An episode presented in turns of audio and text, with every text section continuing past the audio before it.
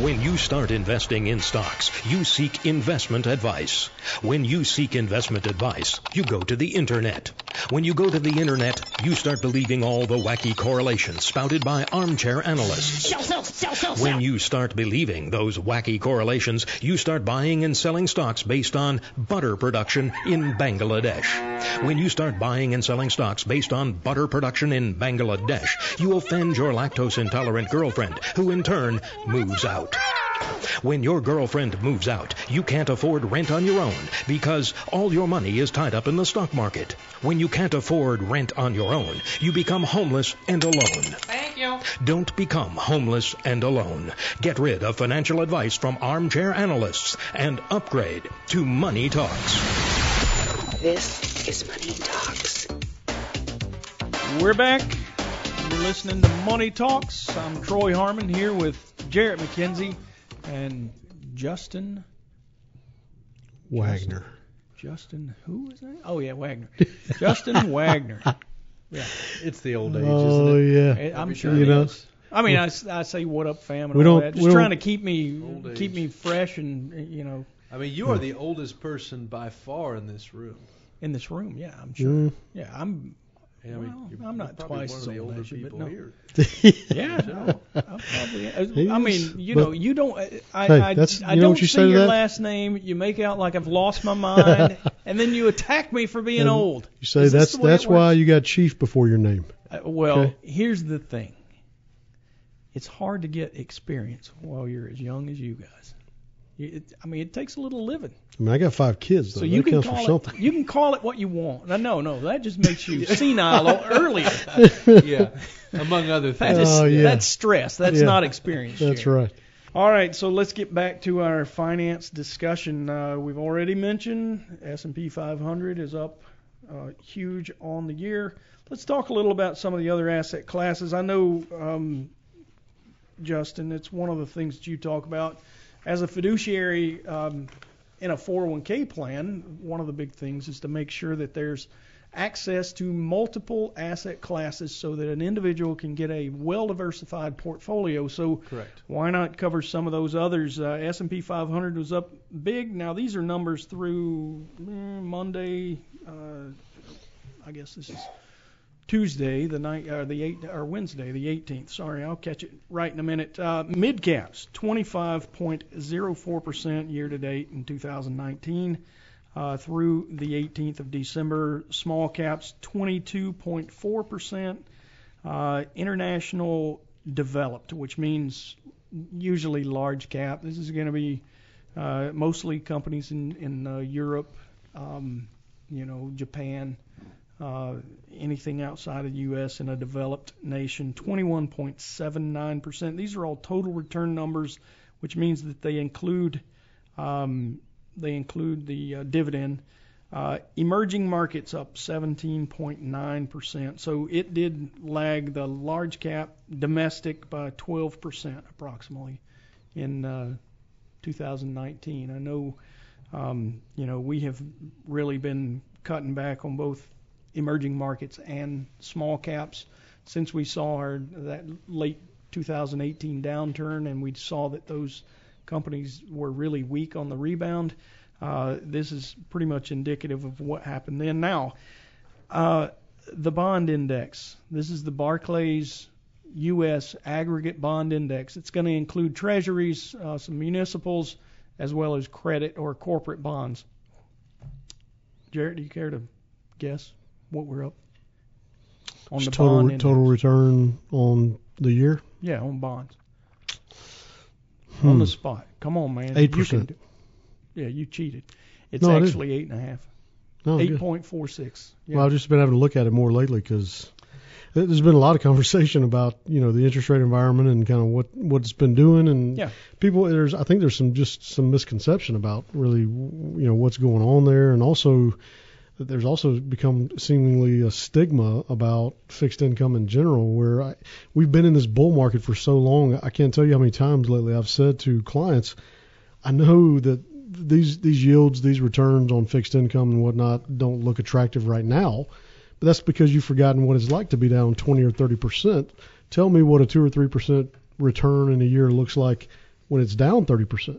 Yeah. You'd be glad that you have that. So it, Yeah. there's there's just this uh, tendency, I think, these days with where the market's come and where it's at now to sort of really view it in with that stigma, but it shouldn't be. Right. Especially considering what you just said with Yeah. what the returns been. Well, one of the things that I like to do is look at returns from other spots, not just a year year over year basis, because in my opinion, the market really doesn't care what day it is.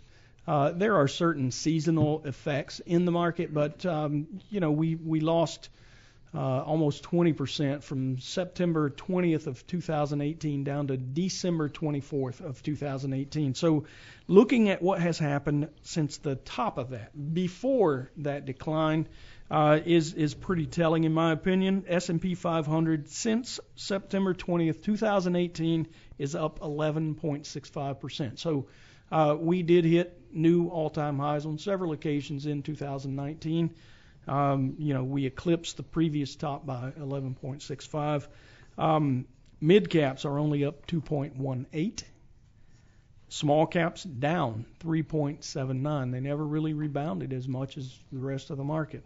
Uh, international developed, these are larger companies again, 6.4% higher. And then emerging markets are up 10.46%. And much of that came in the last 90 days actually for emerging markets. Are we seeing a shift with the small caps, or is that you think more of an anomaly with just the rebound since you know the end of last year? I think it's risk, uh, kind of risk related. In fact, we had lots of folks talking. I was one of them. Uh, you know about the way that uh, the economy looked at the time, Mhm. and uh, and the fact that um, you know it, uh, these stocks didn't act properly or didn't act as as I would have expected in a rebound.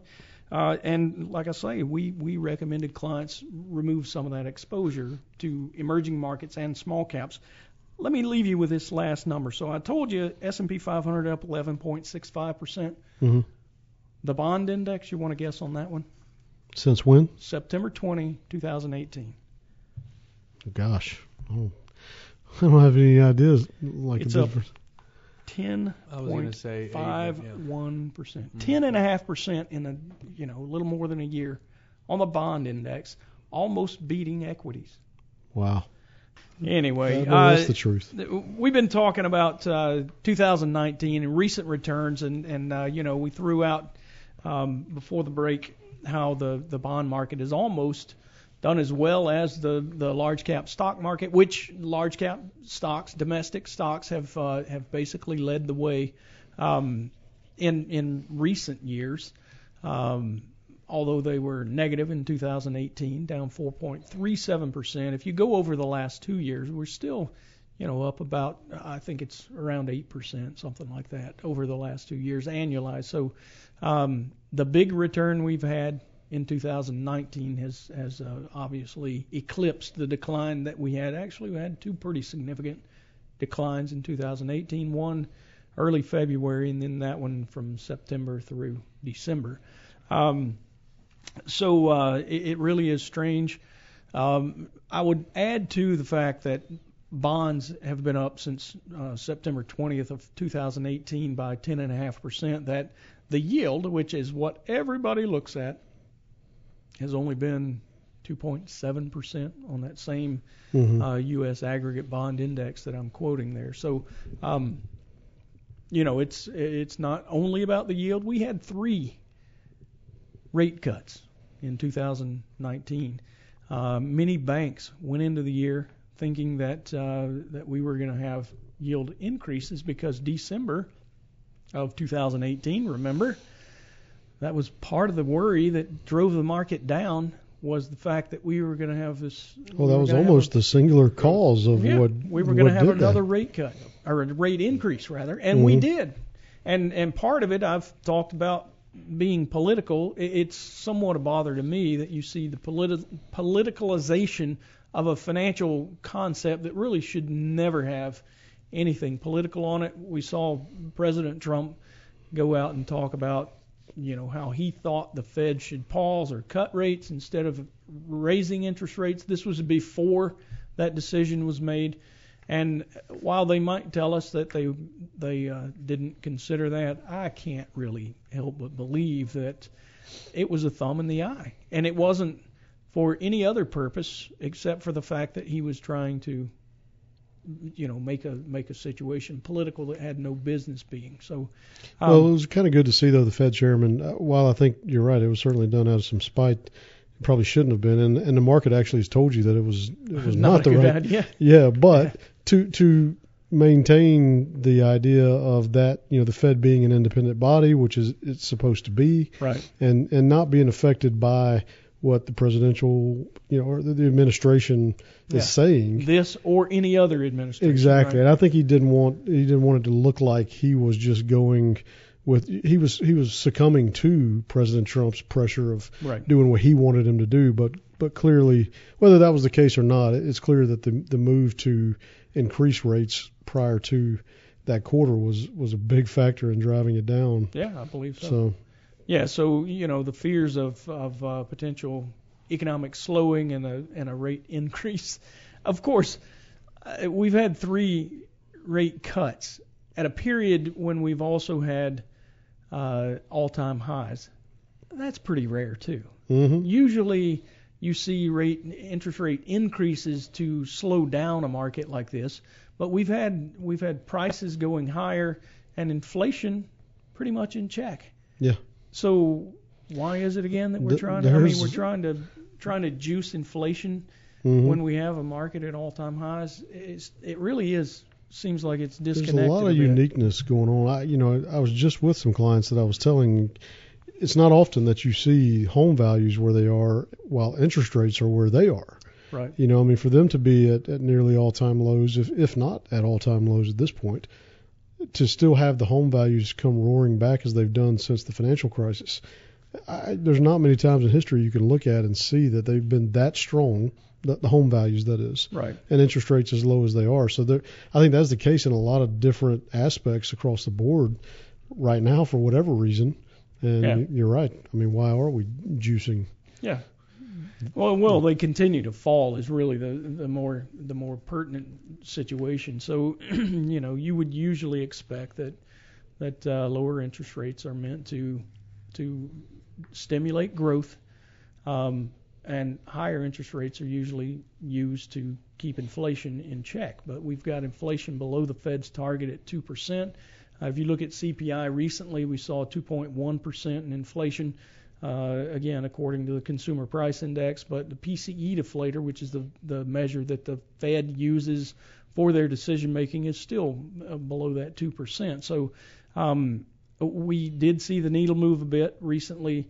Uh, we do get, uh, you know, a, a um, GDP measure, and uh, once we see that, we'll see the, the PCE deflator as well. But current situation is not really too bad. I've talked about, you know, issues with uh, with valuation.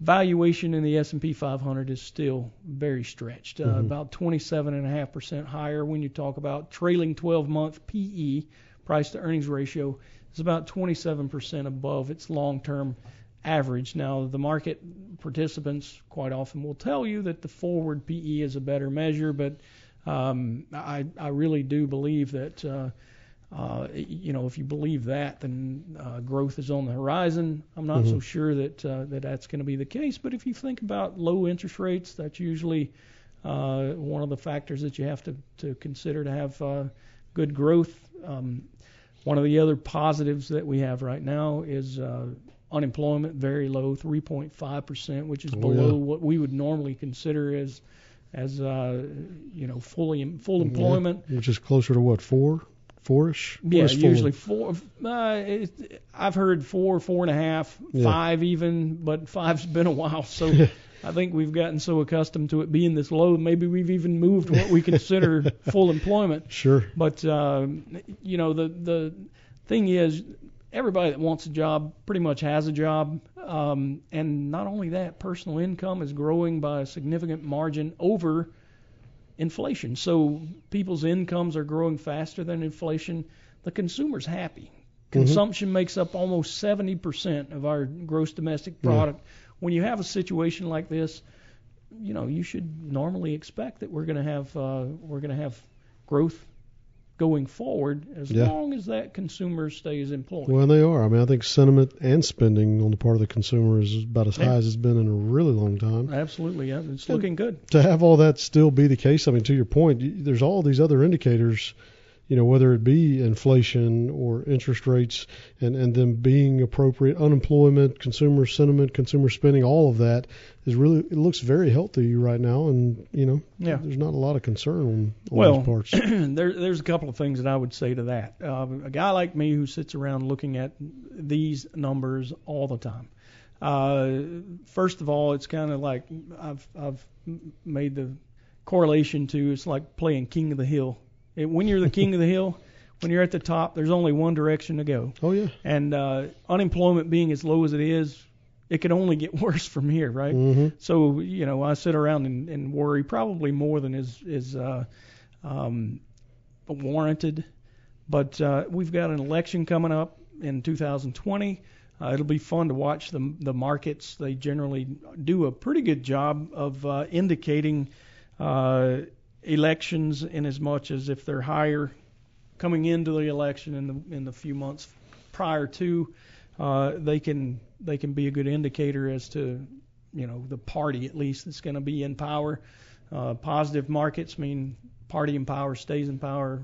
Negative markets usually mean that we're going to have a regime change. Um, I guess I don't have a drum roll, but I will tell you that what I think is more likely in 2020 than the long-term 10.5% average or 30% like we see in 2019 or even you know the negative 4.37 that we saw in 2018 I, I think we're more likely to see uh, you know a slightly positive market but I, I wouldn't you know I'm not going to throw out um, some huge number. Uh, you know we did see an impeachment this year Mhm. uh, Jarrett, you were talking about some some numbers following the two prior impeachments of presidents, uh, and they were positive in the year following. Yeah. Uh, in in both instances, um, you know the the thing that uh, I will tell you is, um, equity markets are very volatile. It's very difficult to forecast what's going to happen, especially in the short term, year to year. Uh, we know over the long term it gets a little easier to to uh, make a call on on returns. Um, part of it is the fact that uh, inflation plays into higher prices. Higher prices become the revenues of corporations. Those corporations, uh, when they get higher revenues, they often more of the the income makes it to the bottom line. So earnings grow.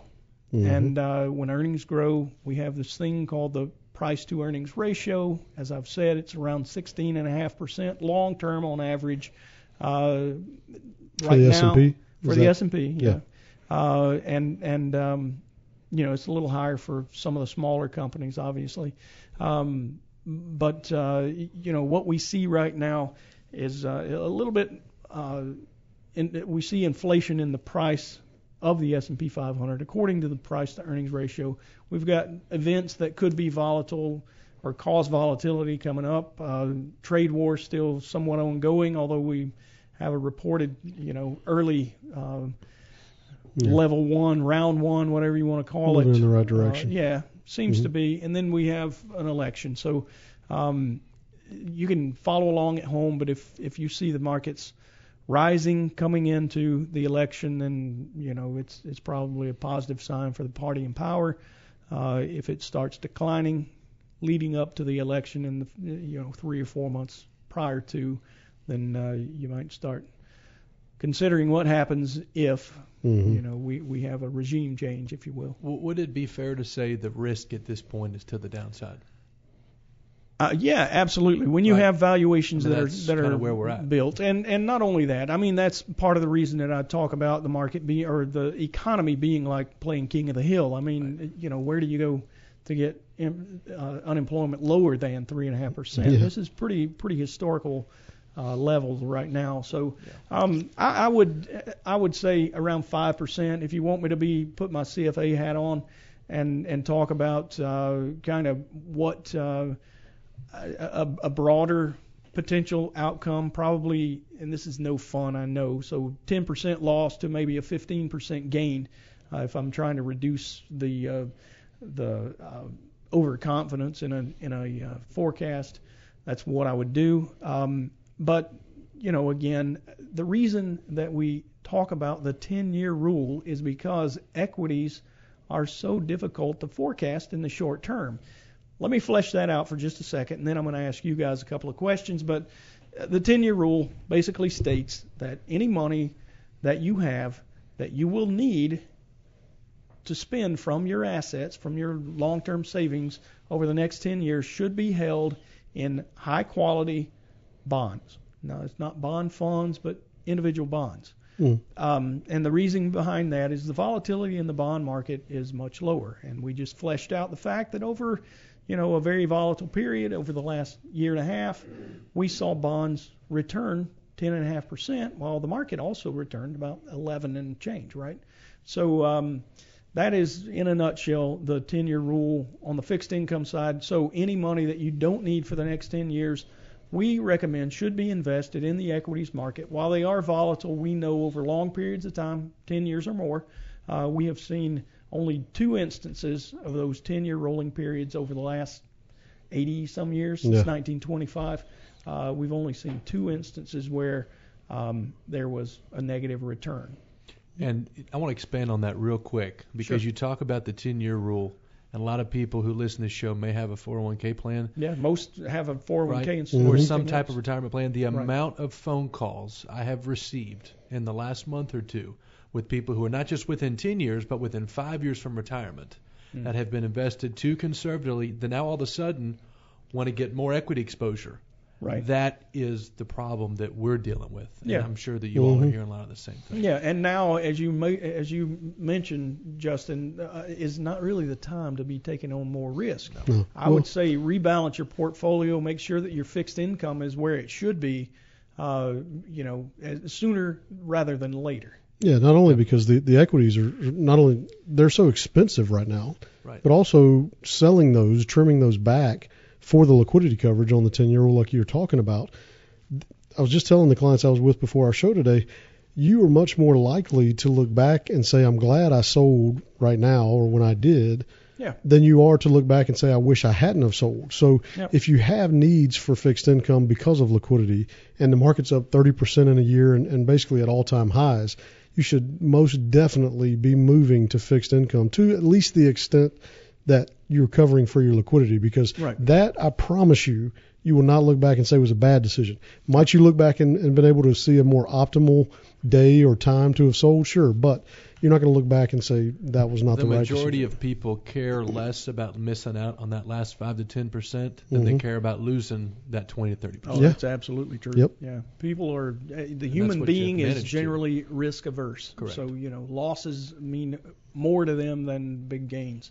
Um, one last thing, if you don't know the answer to that question, how much money do I need in the next 10 years? Jarrett can help you. Uh, it's called a financial plan. And uh, you know, it, there's there's a lot that goes into it. Again, you can call us 770-429-9166. Um, you know, it- it's it's uh, not all that difficult, but uh, sometimes you need a little help getting started, and, and we can always help you with that. Absolutely. All right, so that's going to be about it for a radio show, guys. Um, So We'll not not what happens next week, but what happens next year. yeah, I think the market's up. Got to I'm a be broken up. record. Got to Yeah. be up. Yeah, Justin, come on. I mean, I, I got to side with them. There we go. Thanks for listening to Money Talks.